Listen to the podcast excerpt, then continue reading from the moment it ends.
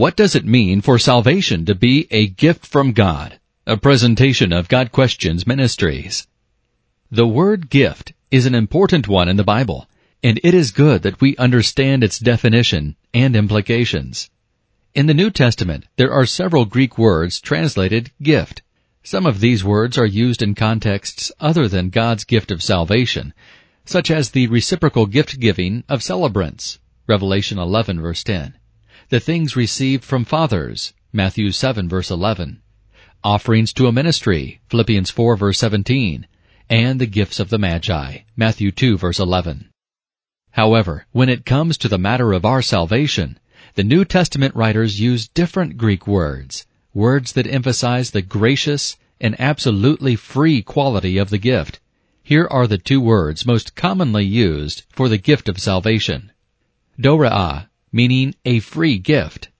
This word lays particular stress on the gratuitous nature of the gift.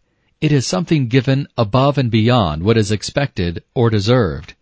Every New Testament occurrence of this word is related to a spiritual gift from God. It is what Jesus offers to the Samaritan woman at the well, John 4 verse 10. It is called the free gift in Romans 5 verse 15. It is the unspeakable or indescribable gift in 2 Corinthians 9 verse 15. This gracious gift is identified as the Holy Spirit in Acts 2 verse 38, Acts 8 verse 30, and Acts 11 verse 17. The adverb form of this word is dorean, translated freely, in Matthew 10 verse 8, 2 Corinthians 11 verse 7, Revelation 21 verse 6, and Revelation 22 verse 17. In Romans 3 verse 24, immediately following God's pronouncement of our guilt, we have this use of dorean, being justified freely by His grace through the redemption that is in Christ Jesus. The gift of salvation is free, and the motive for the gift is nothing more than the grace of the giver. 2. Charisma, meaning a gift of grace. This word is used to define salvation in Romans 5 verses 15 and 16. Also in Romans 6 verse 23.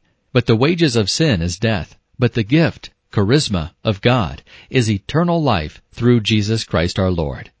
This same word is used in conjunction with the gifts of the Spirit received after salvation Romans 12 verse 6, 1 Timothy 4 verse 14, 2 Timothy 1 verse 6, and 1 Peter 4 verse 10. Obviously, if something is a gift of grace, it cannot be earned.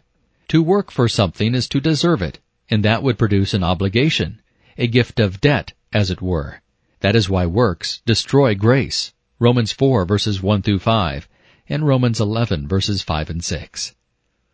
When presenting salvation, the New Testament writers carefully chose words that emphasize grace and freedom. As a result, the Bible could not be more clear. Salvation is absolutely free, the true gift of God in Christ, and our only responsibility is to receive the gift by faith. John 1 verse 12, chapter 3 verse 16, and Ephesians 2 verses 8 and 9.